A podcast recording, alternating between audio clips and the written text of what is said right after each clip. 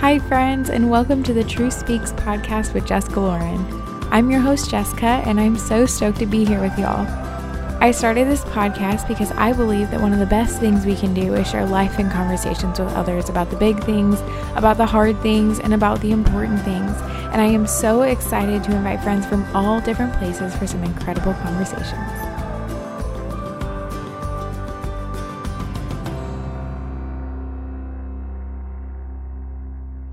Right, you guys, Jenna is bringing the fire today, and I am so excited. I love this girl so much. I respect her so much. And from the first time that I met her and heard her speak, I just knew that she would be one of those people that just I would love to spend time with. And so I'm really grateful that I get to share her with y'all today. We are talking about emotional eating, and this is such a good topic. And I think that it's something that is going to impact more people than you'd really think. Um, I think that this impacts me and I didn't even know until we started talking. And so I'm really grateful for this conversation.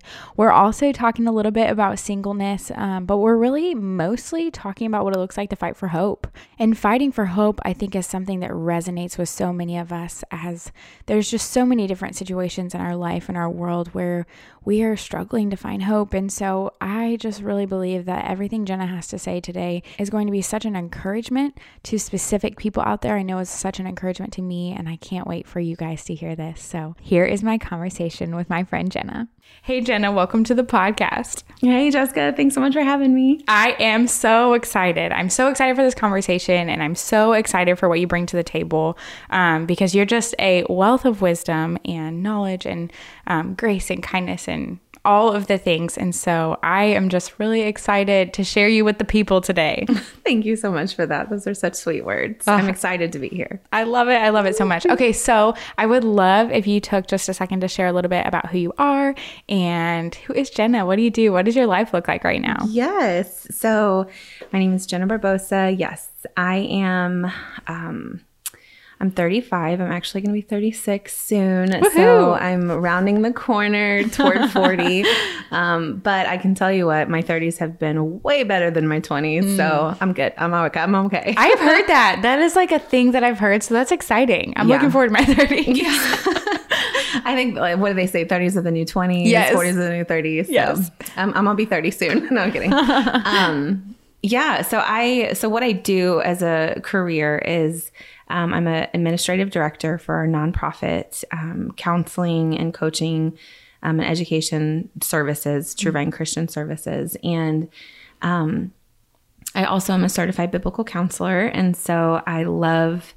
I love serving all of our counselors on our team, and I mm-hmm. also love being a counselor um, and just really being able to sit with people in their in their hurts, mm-hmm. in their um, struggles and in the joyful moments and just really just walk them through a journey ultimately point them to god's truth and um, just really kind of sit with them you know in in the stuff. And so i love that. It is so rewarding. So i do that for the most part as a career. And um, i also love to speak and um, just really speak about truth. I love to unpack the truths of the Bible, unpack mm-hmm. just um, emotional stuff whenever yeah. we talk about kind of more psychological things. And so I do that. Um, what I love to do for fun is anything creative. I love painting. I love pottery.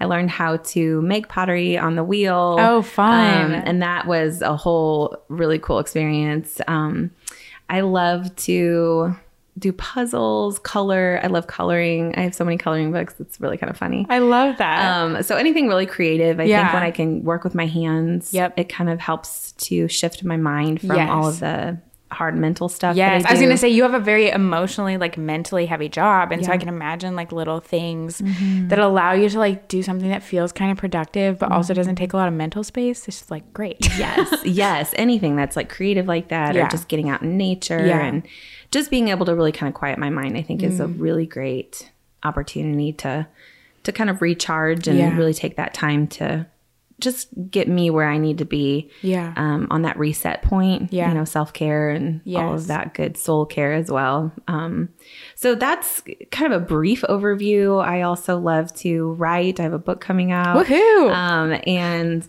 I love to just really just basically inspire. My mission in life is to inspire resilience. Mm-hmm. So whatever platform is in front of me to be able to do that, I just love being able to take that on. So I that's a little it. bit about me. Oh, so much good stuff. Mm-hmm. Okay, so you said you are writing a book. Well, well the book's written. Now Yes. it's in the like all the little nitty gritty details stage. But tell us about your book, Tenacious Grace, and that journey and where that all began for you. Yes, I am so excited about this. So, Tenacious Grace is the name of my book. The tagline is Redefine Your Relationship with Food and End Emotional Eating.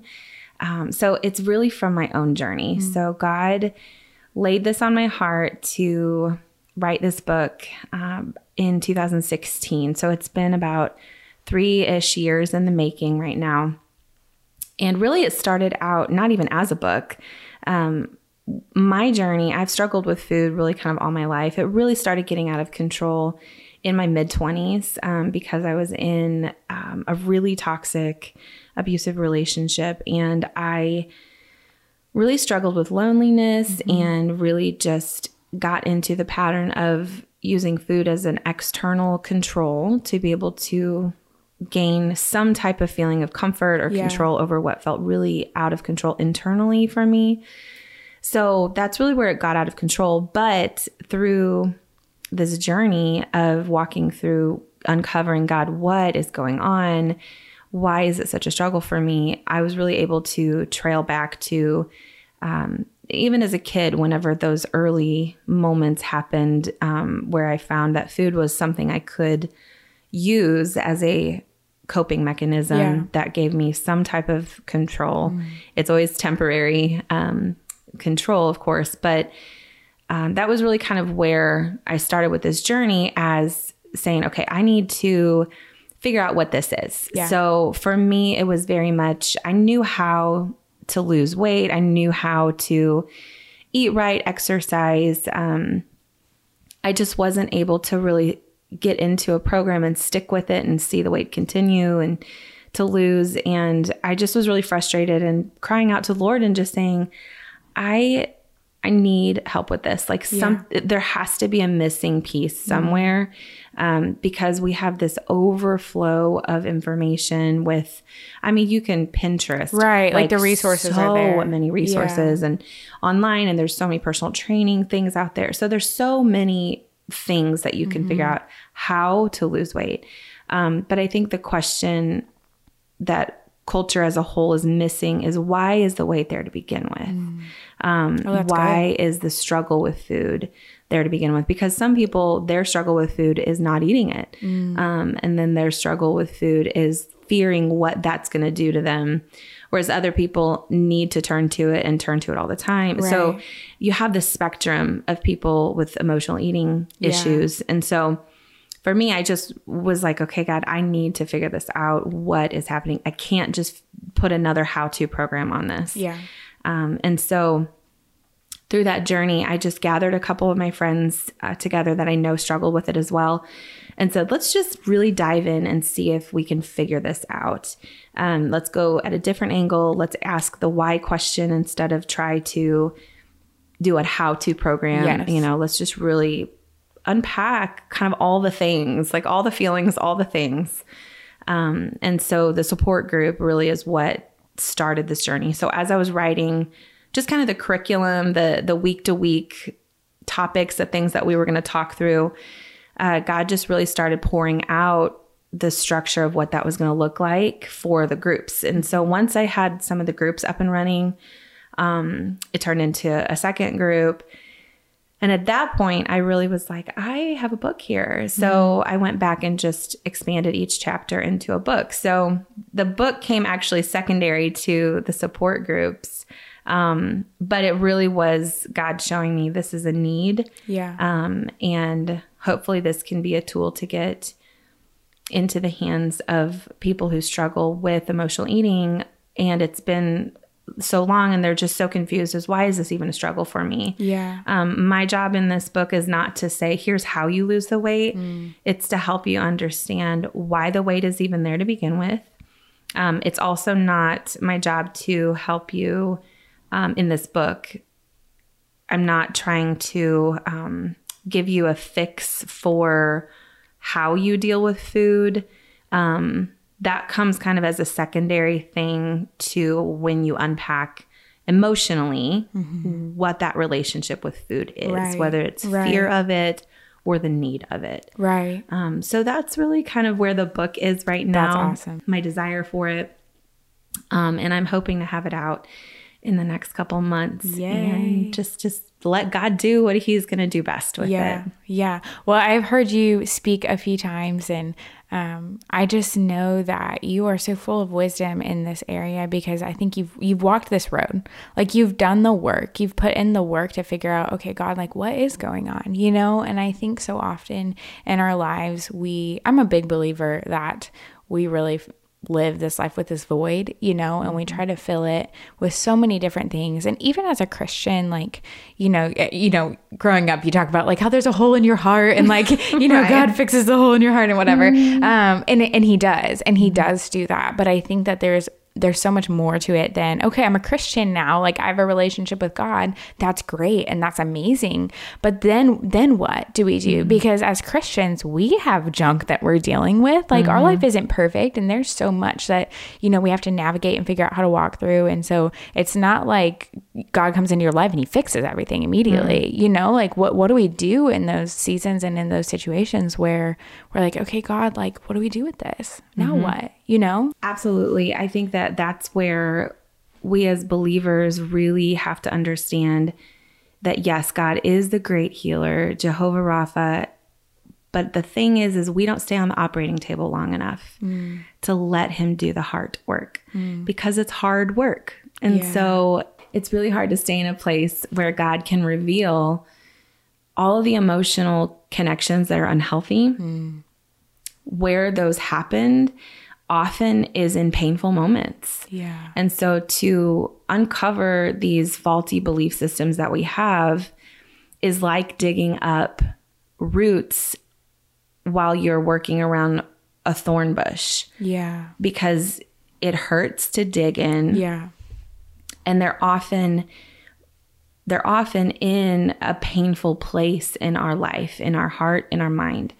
And so doing that is very hard and so mm-hmm. many of us say okay god help me fix this issue help me understand this issue but when he starts really having us go deep and it Yeah. starts hurting again that's really where god says okay you got to let me Yeah, because we, want to run from that. Oh my gosh, so much. Yeah. And that's where we have our coping mechanisms. That's where mm. food comes in. That's where um, unhealthy relationships, anything from substance, gambling, any type of thing that you can see as an external way to control what feels uncontrollable internally. Yes. That I say that a lot, but that is really where you can fill in the blanks, whatever it is for you, um, whoever it is for you. Yeah. So many of us use, you know, people to do that as well. But absolutely, whenever we go through that journey of becoming a Christian, right. we have then been given the power, the full access to the power. It's not like we level up as we go in, right. in spiritual maturity. We don't, you know, have like this level of access to the Holy Spirit. No, like he's like, I been, you all of me. right. Yeah. It's like, oh, I'm five years in, I get this level. Yes. You know, Right, right, right. We have full access at once. Um, but the the level of power that comes out in how we live as Yeah. Christians comes with the maturity aspect of learning how to stay put in the moment, Mm. let God do the healing work, Mm-hmm. um, where we are willing to allow ourselves to feel, but not have those feelings drive our car Right. um, allow ourselves to feel and not make a judgment on if that feeling is bad or good, Right. but just to say, okay, how am I feeling? yeah. What do I do with that feeling now? Like if we don't if if we don't stop judging our feelings, we're never going to deal with them. They're going to just constantly deal Right. with us. Right. Um, so it's hard work to do that Yeah. emotional, you know, healing that God really has for us in anything that we turn to. Yeah, absolutely. What do you think, like practically, it looks like to stay on the operating table? And I know that that is going to look very different for everybody, but I feel like the the church answer to that is like pray and read your Bible. but but what about what I mean? What is that? And obviously, those are really good things to do, and those are transformative things. I've mm-hmm. seen that be transformative in my life. But I feel like there might be some other things that that it looks like. I mean, what do you? What does that look like for you to stay on the table? That's a really good question. I think what that looks like in application, along with yes, praying and reading your Bible, those are necessary Yeah. and huge components. Um, but honestly, I think a huge part of it is almost kind of playing detective in your own life. Um, I don't think that we stop long enough to look at our own self and what we're doing because we're in this reactive mode of just reacting to the moment, reacting to the emotion, reacting to the person in front of us, um, reacting to our scheduling, culture. We just react. And so I think we've lost this ability in life to be able to understand what it means to respond. Um, and we just react. I can totally see that. And so I think that the biggest part in staying on that operating table is getting gut honest with ourselves. I have had to have so many moments in this journey in the last 3 to 4 years where I just literally I have to call it what it is and say, "Jenna, you are absolutely wanting this circumstance to go your way and to do it however you want, whenever you want, you know, whatever that looks like. And with specifically the food situation, um, for me, I had to really get honest and say, okay, what do you want this this time of eating this food to do for you? Um, and there were moments where even just being able to understand like what I really want right now is companionship. And so this is why I'm eating the pizza. Yeah. And for me, I had to really not feel silly for identifying that um, because it, it does. Like, I think if you're like, okay, it's just pizza, right? But if you go, well, obviously, I believe that this is going to do something because I keep doing it. Like I always say, we do what we believe, we don't do what we know. Yeah. And so I know pizza's pizza. I know pizza's not going to grow arms and hug me. Yeah. right? Yeah. So I know that. Um, but if I don't sit long enough and let God show me what I really am believing, um, I'm believing that I'm able to gain comfort from that pizza, Yeah. which symbolizes companionship for me when I can't get it elsewhere. And Yeah. so that is where that's one element with the food thing. Um, also with um, another area God's really walked me through is just relationship with men and singleness. And um, in that area, I had to get real with myself and say, what are you wanting from this relationship? What are you wanting from this man? What are you wanting from this um, attempt to try to control and manipulate the situation so that you can get what? And so, you know, it really comes down to observing your own actions and asking, what do I believe? And mm-hmm. often our actions tell us what we believe. Yeah. If I do this, then I believe it's going to work. Yeah. If I do this over and over and over again, I really believe it's going to work. Mm-hmm. But when it doesn't work, that's where what we know and what we believe clash Yeah. and that cognitive dissonance happens. Um, and so, what we know to be true, but what we believe to be true, don't line up. One of them is going to win over. Yeah. And often, what we believe comes from the soil of what we feel. And if we let our thinking be faulty, it births faulty feelings that are unreliable and that will lead us into faulty belief systems, which then end up in actions that are destructive. Right. Because I think a lot of times we do things that we would never want to do. Like, Yes. you know, if we woke up in the morning, we wouldn't say, I want to eat a whole pizza or I want to look at porn or I, you know what I'm saying? Like, you don't wake up and say, I want to cheat on my husband or I, mm-hmm. you know, whatever it is. And yet we do those things. Mm-hmm. And so it's like, why? Why do we do those things? And yet, it, yeah. I love what you said that it comes back to what we believe. Mm-hmm. And I think there was a time last year where I felt like the Lord was like, Do you believe me? Mm. Like, not do you believe in me, but do you believe me. Mm-hmm. And if you believe me, then yeah, you're going to live different and you're going to actually trust me with this mm-hmm. situation and you can surrender that to me. And for whatever reason, it doesn't sound that groundbreaking, but yeah. that was groundbreaking for me because I was like, wait, I don't want to just believe in God. Mm-hmm. Like, I believe in God, but do I believe God? And am I going to live my life like I believe God? Because He says that I have value and that I'm worthy, and He says that I'm enough, and that He says that I'm not alone and I'm not mm-hmm. forsaken, and all of these things. And so, if I believe those things about myself, my life is completely different because yeah. of it, you know? Absolutely. And I think that is groundbreaking because it's kind of one side of the coin of saying, Am I going to believe God? It's mm-hmm. like you are challenging yourself. And that's a part of also staying on the operating table is getting to the place of being able to really challenge ourselves and say, all right, what are you going to do with this? Mm-hmm. Are you going to do something different today with this? Mm-hmm. Are you mm-hmm. going to believe this? What do you believe? Mm-hmm. Um, and so that's definitely that one side of it. Am I going to believe God? Am I going to believe who I am yeah. based off of who God says I am? Am I going to believe who people are and what their ability and capacity level is to fulfill a level in my heart that only is able to have God fulfill mm, it. Yeah. Um, am I going to believe God's word? Am I going to believe Him at His word? And I think that that's the biggest question that we can ask ourselves as believers. Um, and then I think as a secondary question is, what do I believe? Kind of going back to like, what am I believing about this? And so I think that the other side of that coin is being able to, again, be God honest with yourself and say, you know what?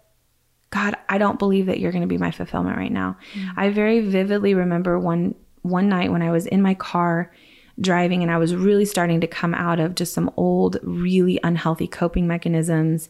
I was trying to break away from my uh, abusive ex and I just really struggled with okay, God, I cognitively, I know that's not helping me anymore. It's hurting me to go to the clubs mm-hmm. and the mm-hmm. bars and the random, you know, just the random feel good moments mm-hmm. and and the drinking and all that stuff. Like I know that that's not going to fill a void anymore mm-hmm. because it's left me even more exhausted yeah. and uh, empty. Yeah. And so, but what do I do, God? Because I don't believe that you're going to actually fulfill that. And so that I remember very vividly he just really revealing to me part of why I don't believe God is going to fulfill that place in my heart and my heart's needs is because I haven't given him ample opportunity to do so. Mm. And um, he said, if you, you you haven't let me be faithful to you,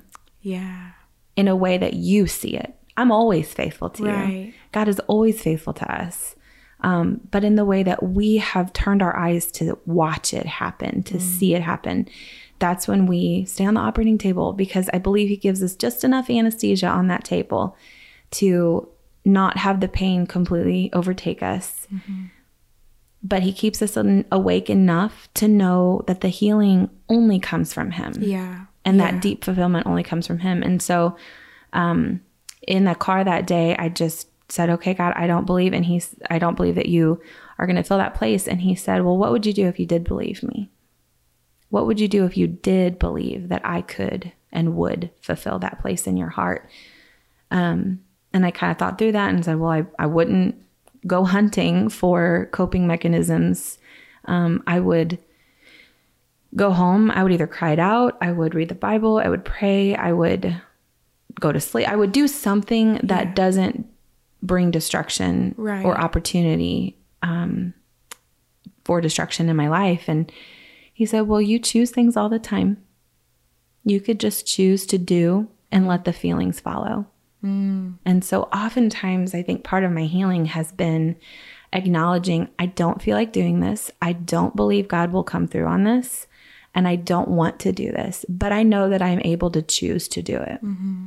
And so I'm going to choose I'm going to give God the opportunity to show up in a big way.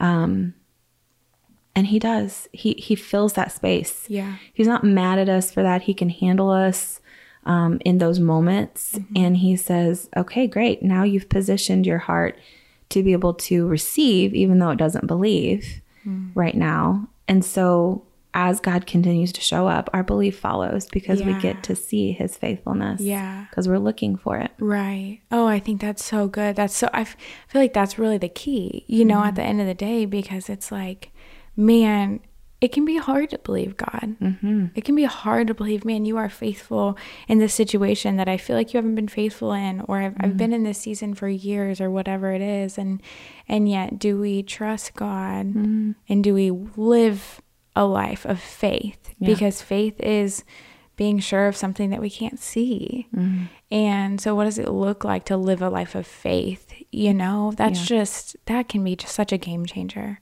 I think really that's can. so powerful. So I feel like emotional eating and loneliness and like filling that void in our souls can tie really closely with um, being in a season of singleness. Mm. And um, you and I are both in that season yes. right now. um, so I would love to talk just a little bit about all the things. I've yes. had a lot of people reach out to me and ask to talk about this topic. Yeah. And I feel like we were talking before we started recording of how, you know, sometimes this topic can be weird to navigate and hard to navigate mm-hmm. and it's hard to know how to speak into it and you don't want to be like, "Oh, I'm single," like, yeah. you know, sound yeah. like like a crazy person.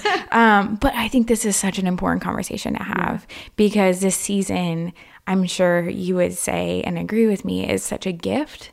Um, even though it has unique things about it that are difficult. Mm-hmm. And so um, I would love to talk a little bit about this season of life and mm. what it has looked like for you to steward this season well. Mm. Um, how have you seen God in, in this place in your life? And um, what does it look like for you to live fully in this season of your life? Mm.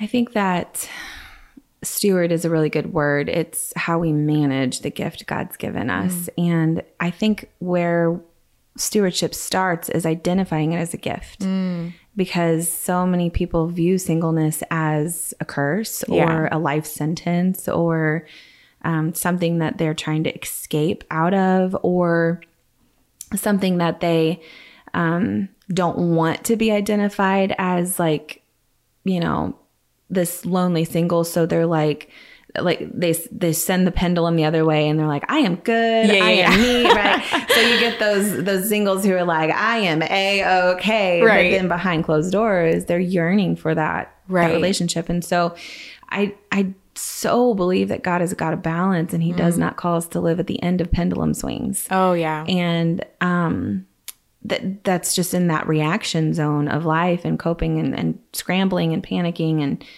um, rebelling and control, like all the things, right. right? All the feels, all the things. Um, and so to really steward that well, we have to first identify it as something that is a gift. Mm-hmm. Um, and I think too, if we just take the concept of a gift, think of something that you've been given mm-hmm. as a mm-hmm. gift for like a birthday or Christmas or something like that.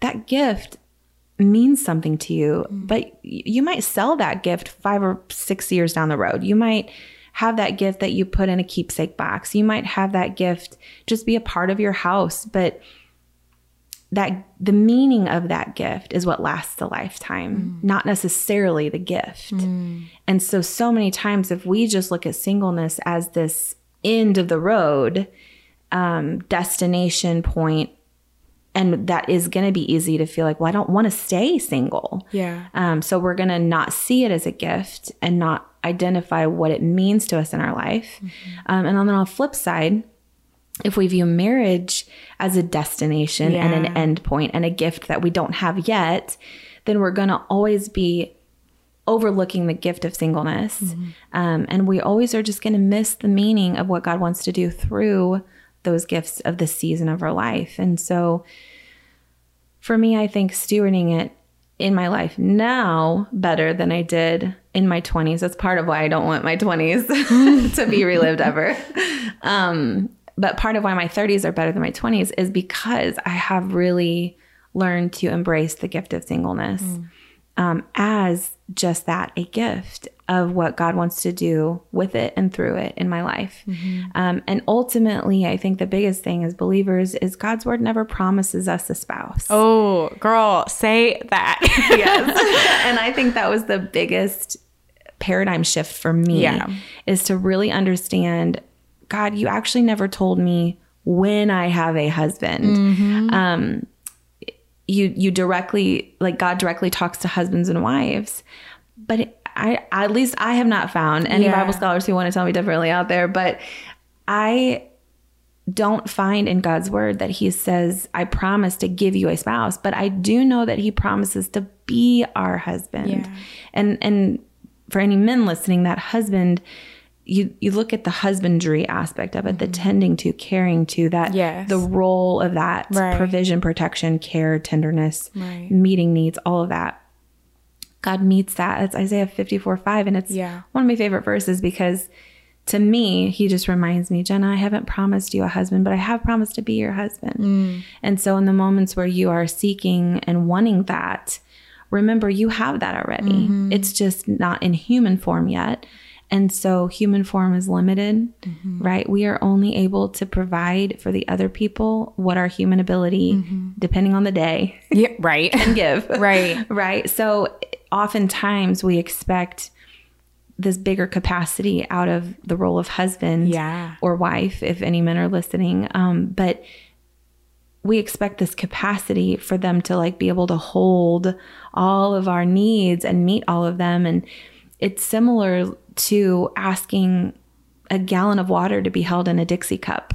Yeah. It it's just not going to hold. It's not gonna work. and so yeah. a gallon holds a gallon, mm-hmm. right? And so um, God is that bigger capacity. Yeah. And he said, I can hold all of the needs and the right. feelings and everything in you because, by the way, I made them, right? I created them. Right. So I can best hold them. And so right. those needs are in married marriage as well as they are in singleness. Mm-hmm. And I truly believe that a lot of our broken marriage, actually probably most of our broken marriages have happened because of broken singleness. Yes. Yeah. And so it starts in our singleness to yeah. understand we're not completing each other. We're not half and half equals one. Yeah. We're one whole, one whole equals a really great, beautiful picture. Yes. Um, if that happens. And so to answer your question, kind of really in a very direct way of stewarding the singleness, the most important thing that I have been able to do is understand that it is one lane of life. It's not this end destination. Mm-hmm. So, where God chooses to take me mm-hmm. out of his best plan for my life, mm-hmm. as long as I am in that best plan, I'm not missing out on anything. Yeah, yes. And so, to understand that if singleness truly is God's best plan for my life mm-hmm. to be able to use me and to have the room to fulfill me in the deeper way, um, I'm not missing out on marriage. Yeah. And then on the flip side, if God's best plan for my life is eventual marriage, then I'm not missing out on being yeah. single. And right. so I think if we're constantly looking at the gift and not the gift giver mm. or the mm. meaning of the gift mm-hmm. and how that gift is supposed to be used, mm-hmm. then we're really missing so much right. and leaving so much on the table. Right. Well, and I think I realized at, at one point in my life that um, I was believing this lie mm-hmm. that I was missing out, right? Mm-hmm. That like my my better life would be if I was married or if I was mm-hmm. dating or like whatever. And I was like, that is a lie mm-hmm. from the mm-hmm. enemy because what the reality is that when I say yes to the Lord, like I'm saying yes to living my very best life. Yeah.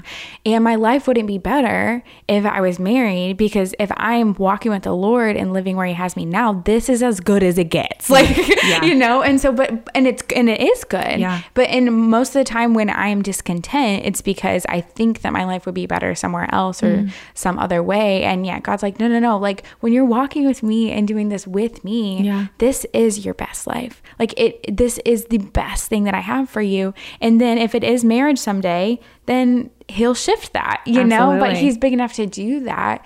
And I think that there can be this kind of narrative in the Christian culture mm. that like this season of your life isn't that it is it's like this this point before you mm-hmm. actually get to the fullness of life or something mm-hmm. like your your family isn't complete until you're married or your mm-hmm. your value isn't whole until you're married and nobody mm-hmm. would specifically say that it's just almost like implied mm-hmm. in that culture and um and I think that that's a very dangerous place because it it makes you feel insignificant and it makes you feel like your life doesn't fully have impact mm. until you reach that destination, which is also just like a horrible mindset to have right? because it's not going to fulfill you. Right. And, um, and so I just think there's so much value in mm. exactly what you said, like understanding that, like, no, God, like, mm. this is the best thing you have for me. Mm. You know, that, I mean, that is so powerful. And that perspective shift, I feel like everything we're talking about is happens in our mind. Mm-hmm.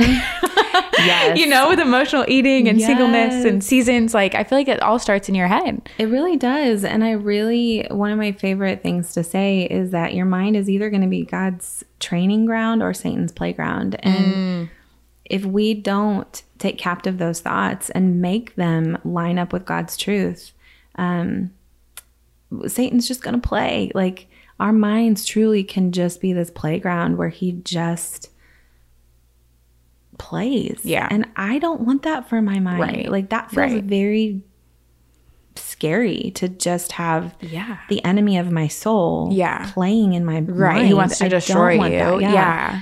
So um absolutely it starts in the way that we think. And I I'm sure we've heard this so many times, but like the grass is always greener on the other side but it's actually greener where you water it. Mm. And so it's very much that if I'm so focused on as a single being married or as a married in a bad relationship yeah. being single like i just wish i was single because my marriage stinks and yeah you know or like my singleness stinks i just want to be married like anytime yeah. we look on the other side yep.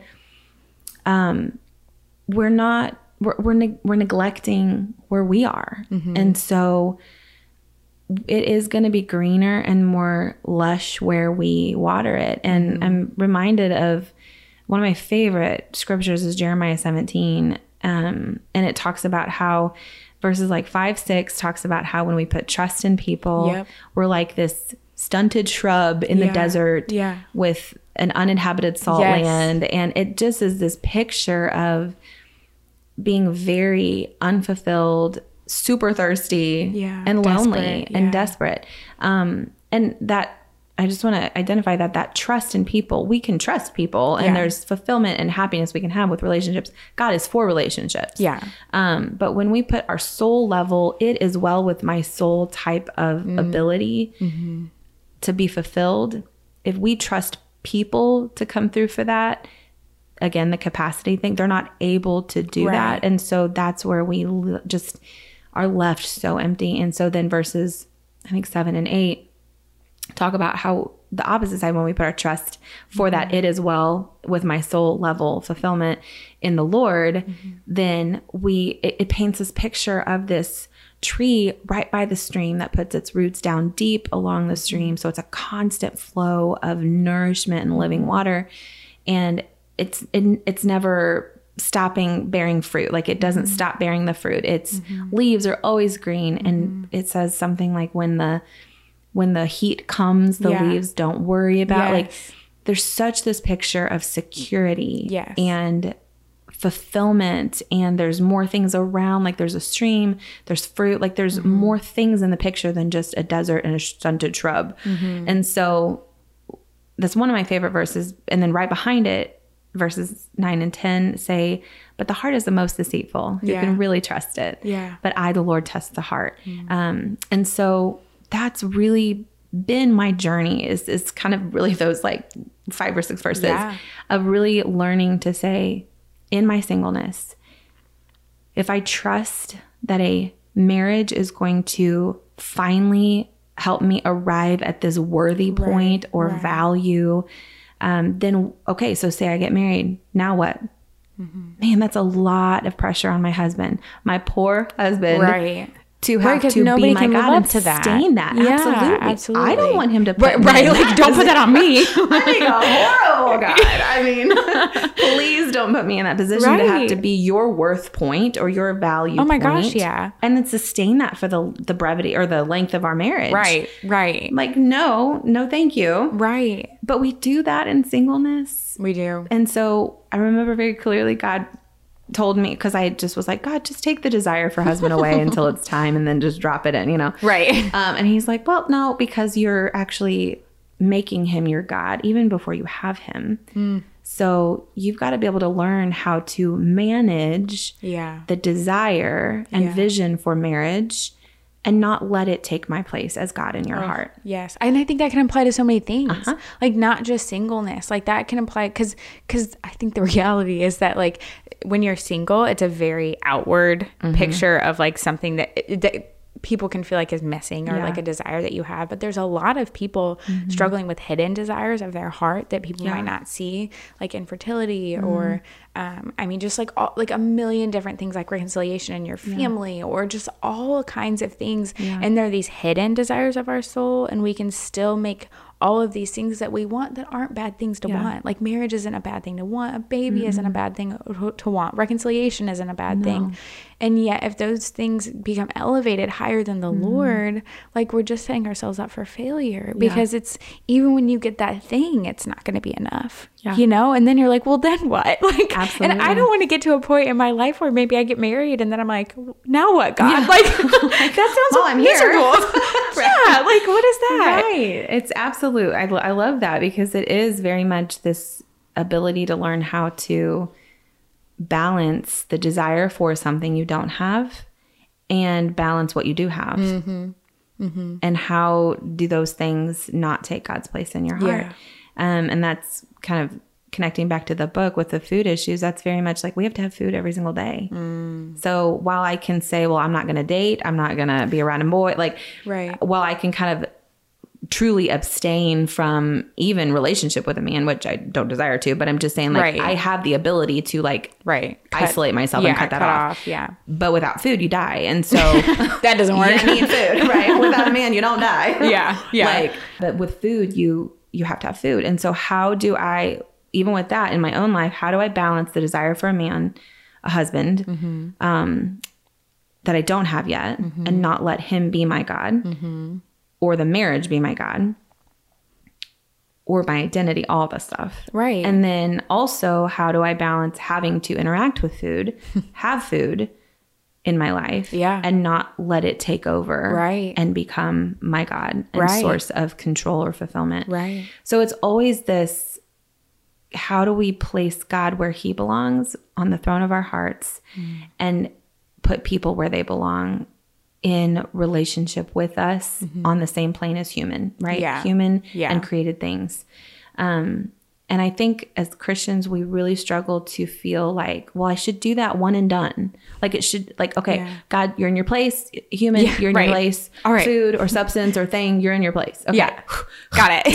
right? yeah. But that's a constant. Yes. It, it- we have to recycle. Yes. Like Yes. rinse. What is it? Rinse, repeat, rinse, repeat. Like we have to constantly Right. check that because the heart is the most deceitful. Mm-hmm. Who can really trust it? Um, and that's where our our feelings, our desires, all of that stuff. And that's also where the verse I'm thinking of says, "Transform your life by the renewing of your mind." Mm-hmm. And we have to renew our mind daily to be able to really live within that freedom that God has Right. called us to. Right. Um, and I think too what you had said earlier about the culture of the church and about singleness being something that is like, well, you're not quite there yet because you don't have the family. I think also that's a locational culture thing too, because I know like on the coasts, Yeah. um, singleness is more of a lifestyle mm-hmm. versus um, a relationship status. Mm-hmm. You know what I mean? Like, mm-hmm. I know there's singles that still struggle that who live on the coasts, but there's just a lot more of a culture that is very much more single driven than even family driven. And so we here in the Midwest have a very family driven culture. And so we're not only fighting our own desires, Satan's lies, and then kind of the church culture who has not necessarily supported singleness as, as well as they could um, because we're in this very family driven right. locational dynamic.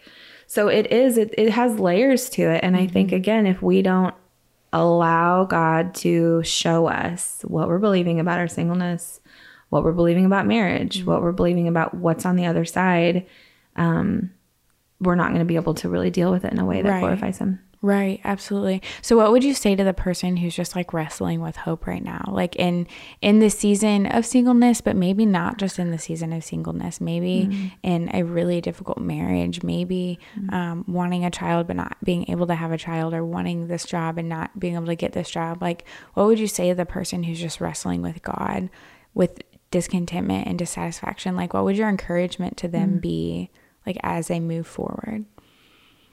Um, I love that you said when you first asked me that who's struggling with hope because I think that that's the core of it all. Mm-hmm. Um, I think asking your question, asking the question to yourself, where is my hope placed? Mm-hmm. And what helps me is to kind of fill in the blanks of if if this would just happen, then I could blank. So like if blank could happen, then I could blank. And so mm-hmm. fill in your blanks. Um, so for me, when God had, before He had really healed me and brought me out of the marital thing, um, if, and I'll kind of apply it to the singleness and the food and then wrap it back around. So if I could just get married, then I would be worth um, having that companionship or the effort, right? Then with the food, if I could just be skinny, then I could get my husband. So they were kind of tied in together mm. for me. Um, and so, what God had to really reveal is my hope was in the wrong place because that is where we go wrong is we put hope in things and we put hope in people and in the word hope i love the verse that says hope does not put us to shame yeah that's one of my favorite verses because what it is saying is that the hope that we have in christ mm-hmm. through our salvation through a relationship with him we're never left to feel empty or dissatisfied or confused when we allow Him to fill that place. Mm-hmm. Um, when I am hoping in something or someone that are created things and beings, I'm just always left with a little bit of dissatisfaction. Mm-hmm. Like, oh, that was so sweet, but if they could have just done maybe this, or, yeah. you know, or if this could have happened sooner, or there's just always the but if, mm-hmm. you know. Mm-hmm. Um, so the hope in that, if if you are struggling with anything, um, with God, with hope, with timing, one of my favorite songs by Hillsong, or no, it's by Bethel. It's "Take Courage," and it's mm-hmm. "Take courage, my soul, stay steadfast." No, take courage, my heart, stay steadfast, my soul. He's in the waiting. Hold on to hope as your victory unfolds. Mm. He's in the waiting. And those lyrics have just really always stuck with me. Um, and I've had to, just like David did, is challenge himself and say, Where's your hope placed? Oh, my soul, why are you so downcast? Put your hope in the Lord. Mm. I've had to really kind of mimic that and say, Jenna, what are you hoping in? Like, are you hoping in this circumstance changing that that is going to bring your peace, that that is going to bring your joy and your fulfillment? That is not God. Mm-hmm. The circumstance, this this thing coming to fruition, this person that is not they don't have the capacity to fill right. that hope place within your heart. And so it's a reshuffling again. It's looking where is my hope at? What am I feeling? What am I believing? And then shifting that to the place that can actually hold all of that. Yeah. Which is the Lord. Yeah. Oh, so much wisdom, my friend. So much good stuff. It's just such an encouragement to me and I know that this will be such an encouragement to so many people because I, I know so many people that are yeah. are fighting for hope in so mm-hmm. many different ways and yeah. hope to to be over this addiction or hope mm-hmm. to you mm-hmm. know like just so many things and so it's just true like everything yeah. that you're saying is true and it's right and it, it does it works you know like Jesus works like he really does heal and he really does restore and he really does have that capacity to hold our hope and um, our expectations and our desires, mm. like all of it. And so it's just so, so rich and so Absolutely. good. So I'm just so grateful for that. Um, so, where can people find your book? Yes. So, um, my website, jennabarbosa.com. Um, it will have the book available as soon as pre-sales start. Yay. That'll happen on that, and um, or you can always find information about where to go from. So that'll be my hub. Love it. Is just all things Jenna Barbosa. Go to jennabarbosa.com. Great. Um, and so speaking engagements, book, release, all of those things will happen from the website. Um, so you'll be able to pre-sale or pre-sales, pre-orders go pretty quickly, I think, in the next couple months. So, so I'm really excited about it. But yes, that the website is really where you would want to okay. want to find That's me perfect. and contact me if you have any perfect. questions or anything like that. And we will put that in the show notes. That yes. way people can link to it really oh, easily good. because I want people to read your book because I know good. I know that it's going to be so transformative. And yes. I remember when we first I when I first heard you speak about this and then we had a, another conversation about mm-hmm. this, I was like, "Oh, I didn't know that I would need something like yeah. I was like, oh, emotional eating, like mm-hmm. okay, great, and then I was like, oh, yeah, my gosh, like this is me too, you know, because it's so easy to be like, I'm having a hard day, uh-huh. and that you know, you know, just real quickly, that's something that with the support groups I really found is um, so many people struggle with emotional eating yeah. that you would not look at or think would have that struggle. Mm-hmm. Um, even I've I have bodybuilder friends, I have. Um, mamas. I have skinny, itty bitty little friends. I have um, full figured friends. I have mm-hmm. so many women of mm-hmm. shapes and sizes and lifestyles that I have come in contact with and they struggle with it. Men yeah. do too. Yeah. Um, I just understand the heart of a woman behind right. the food stuff a right. little bit more. My goal is eventually to have a men's. I love and that. I'm praying that God will rise up or, you know, rise up men to take yeah. that mantle on. But um it is not like emotional eating stuff started with Eve in the garden. Mm. And so it does not discriminate of who struggles with it. Yeah. And so some people don't really struggle with it, but a lot of people do. Yeah. And so yeah. that's exciting for me to be able to be like, oh, this isn't just like one oh my specific demographic, you know, oh, yeah. it, but this is really, it can touch the heart of um, so many people and it can be applied to anything other than food. Yeah. And so you can put food, comma, blank blank you know you can really yeah. kind of put your other stuff into it as well right right and i think there's so much value in in what you're saying of like it's not just like a particular person that you mm-hmm. think would struggle with emotional eating it can it can be so many of us and i mm-hmm. think that there's freedom in that yeah. because i think a lot of times like the enemy wants to keep things in the dark and be like well you're surely the only person yeah. who feels this way you know like i cannot believe that you x y and z mm-hmm. and as soon as you bring that into the light it usually happens that there's so many other people dealing with the same thing and Satan yeah. was telling them the exact same thing. Absolutely. They're the only one. Like I cannot believe as a Christian, you you know, or like whatever it is, and you're like, wait, wait, wait, like yeah. that's not true. Like look how many other people and not that there's like mm-hmm. rejoicing in the fact that other people struggle, but there's right. just like it's freedom in it. Yes, mm-hmm. yes. And then you can link arms and be like, we're not doing this anymore. Yes. Like we're not gonna live like this anymore. And yeah. so I feel like that's another huge reason why your support groups are so powerful mm. is like to be able to link arms with people in that mm-hmm. and and have that community aspect of like no we're gonna fight this together mm-hmm. and we're gonna mm-hmm. keep each other accountable um but but we're not alone absolutely you know yeah those groups have really provided such camaraderie and Ugh, ability to that. say like oh my gosh yes yeah you just vocalized what i think yes and, and to have that relatability and i love yeah. um just kind of a plug for the groups they are free love it part of the vision with this is support groups will always be a free thing for people to show up to and have that community um part of that too is just God saying like this is just a service you're going to offer, yeah. but part of it too is just kind of like at least for me like i spent so much food or so, so much money on like eating out as a part of my struggle with mm-hmm. it and i was like i don't have the money to like put so right. some people are at a place to where they need that help but don't mm-hmm. have the money and then yeah. other people they just don't want another bill like they right. want to be able to just get that support right. so the support groups will always be free and then there's also tenacious grace coaching Okay. Where people can hire coaches to be able to walk one on one with them specifically yeah. in this journey and take them through a lot of those deeper connections that happen um, with food. And so that is for hire. And you can even become certified as a coach. Hey. And have your own clientele. And oh, also that's amazing. be certified as a facilitator and lead groups. So that's amazing. More information on those two on my website. Okay. Also in the back Good. of the book. Um, but it's yeah, it's an exciting journey and so adventure. many amazing resources. Yes. That's so like I just love that you're touching people in so many different ways mm-hmm. and just giving so many opportunities for people to experience transformation in their life yeah. in this area.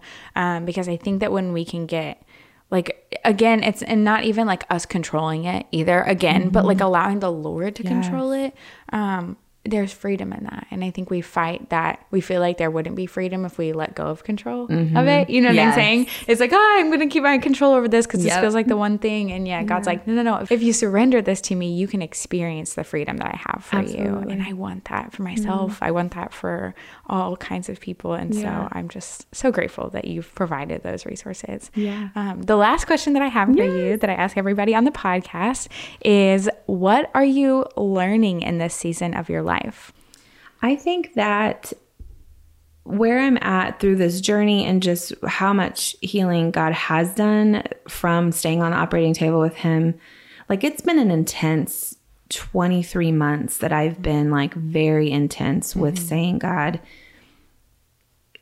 like I am on this table, yeah. you dig deep and do this work. And so it's exhausting, but I've I've kind of come on the other side of some healing in big big ways um, with relationships with men, and then also with um, my relationship with food. And I think the biggest thing I'm learning right now is that healing feels awkward. To have new healed muscles, like spiritual and mental yeah. and physical and, and emotional muscles that you're exercising it feels very awkward. Um, and it feels it feels like I'm doing it wrong sometimes because I'm not used to doing it yeah. this way. Yeah. And so when we are so stuck in our own control, when we're in our own head, when we're doing things kind of our way versus God's way for so long, that's what has felt normal. And that's where we have like the you know whole comfort zone thing. Mm-hmm. it's actually not comfortable. It's just really familiar. Yeah. Um and yes. so this new way of operating out of a healthy mindset is very it's almost kind of like what do i do with my hands? Like I don't, right. I don't know what to do. Like right it can be scary. it is. And it just feels very awkward. And mm-hmm. so satan wants to tell you um, and he's been trying to tell me that, well, you must be doing it wrong because mm-hmm. it doesn't mm. feel like you're used to feeling. Yeah. And it doesn't look like it's used to looking. Um, and that's where I've had to really learn to stand firm. My life verse is Galatians 5 1, and it says, It is for freedom Christ has set you free. So mm. stand firm. Don't turn again to the yoke of slavery. And so God has brought me out of that captivity of codependency and idolatry with men and food and a bunch of other things. Um, and so now I'm at that, okay, what does standing firm look like? Mm. Stand firm because I'm not going to turn backward, but the right. standing firm feels awkward and right. weird. God, am I doing it right? So trusting that God is the one leading me because of the freedom in freedom. Um, I think that's the biggest thing right now is to stop trusting my own ability to be my own indicator of whether I'm like doing healthiness right, but saying, really, God, where is my heart?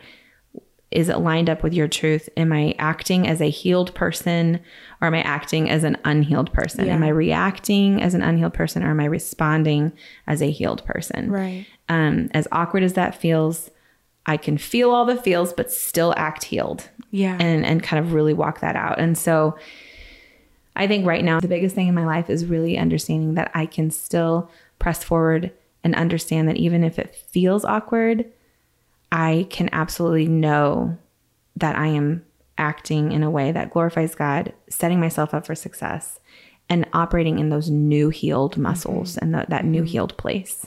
I love it. Embrace the awkward. Yeah. It's it's a thing though. it, it is. is. It's such a thing. Oh, yeah. I love you so much and I, I just you adore you. you. so much. Thank you for doing this. You are the best. And I am so excited for your book. I will post all about it because I'm just stoked for you and I'm stoked for the people that will be so encouraged yes. um, and inspired through it. And so it's just such a blessing and a gift. So thank you for doing this, friend. Well, thank you for having me. And I just pray super blessings over you and your community of listeners. I know that they're super blessed to have have you being their fearless leader. So thank you for having me, Jessica. Thanks, I told y'all that she was bringing the fire, and did she not? That girl knows what is up. She knows the truth. She has walked with the Lord and she's walked through difficult things. And so she's just so full of wisdom. I love listening to her speak. I feel like I could just listen to her talk all day long and keep learning and keep gleaning all of the things that I need to know for my life. So I am just so thankful for Jenna, so thankful that she was willing to hop on the podcast today and talk to, with us. I am leaving some links in the show notes so that you can find Jenna and reach out to her. If you are local and think you might want to be a part of a support group. You can find that information on her website. And you guys can order her book, Tenacious Grace, as soon as it is out.